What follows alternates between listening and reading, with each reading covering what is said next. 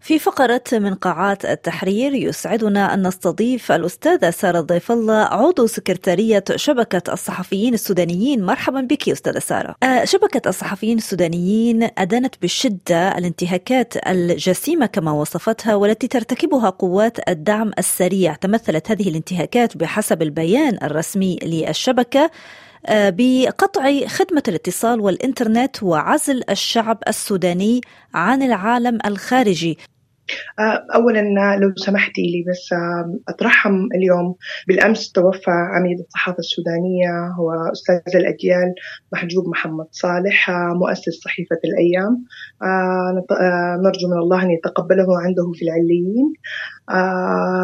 حقيقة إحنا في شبكة الصحفيين لم نختار هذا الموضوع فقط شبكة الصحفيين هي جسم صحفي آه، كان آه، يناهض النظام السابق آه، قبل الثورة السودانية وهو أحد أهم الأجسام المؤسسة التجمع المهنيين هي من المؤسسات أو الأجسام التي ناهضت النظام وقارعته من واحدة من من أصعب الأنظمة في السودان نظام الأخوان المسلمين أو نظام المؤتمر الوطني.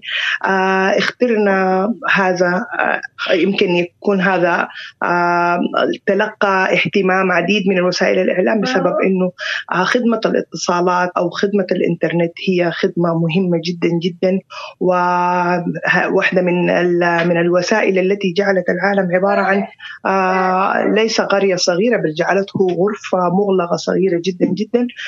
السودان يعاني من العديد من الانتهاكات وأولها إنه الناس قاعد تفقد أرواحها يعني و... و... ويموتون جوعا.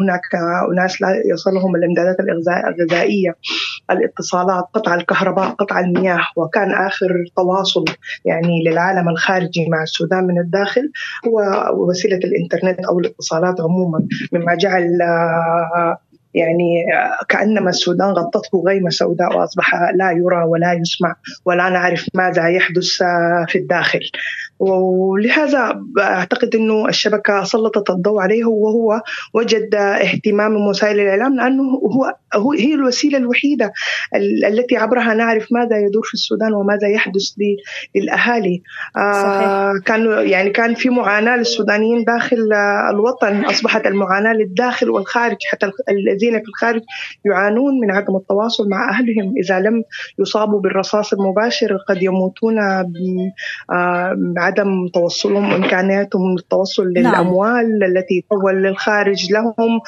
لن يتمكنوا من جلب الأدوية إذا توفرت ولم يعني يعني حالة شركات حالة الاتصالات يعني الكبرى الثلاثة في السودان شركات الاتصالات الثلاثة الكبرى خارجة عن الخدمة. طيب ما هو البديل الآن أمام السودانيين؟ هل هناك ثمة بديل مثلا؟ الاستعانة بشرائح أو بوسائل اتصال خارجية؟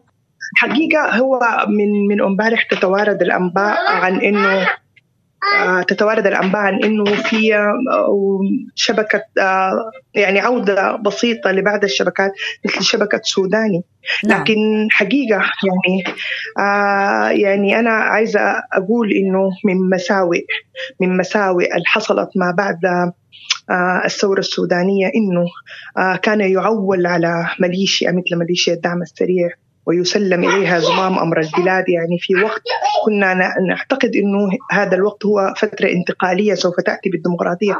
تسلم وزارة مثل وزارة الاتصالات تضع عليها ميليشيا مثل ميليشيا الدعم السريع. وعدد من القوات ال ال ال التي لها علاقة وطيدة وواصلة مع النظام السابق آه، هؤلاء آه، لا لا لا يعني لا يحترمون إرث وحضارة وثقافة السودان. الآن تدور معارك بالقرب من الإذاعة والتلفزيون. وهذا وتستخدمه هذه القوات كمعتقلات للمدنيين من تشتبه فيهم تعاونهم مع العساكر وبعض العساكر. الاتصالات هي أبسط وسيلة أو أبسط حق للمدنيين يعني. نعم. هذا لا, لا, لا, لا إذا يعني أنت لا تحارب أنت لا تحارب في في جيش بقوامه عسكري مثلك أنت تحارب في الشعب السوداني. نعم أستاذة سارة ضيف الله عضو سكرتارية شبكة الصحفيين السودانيين عذرا لضيق الوقت وشكرا جزيلا لك على كل هذه التوضيحات. شكرا لك.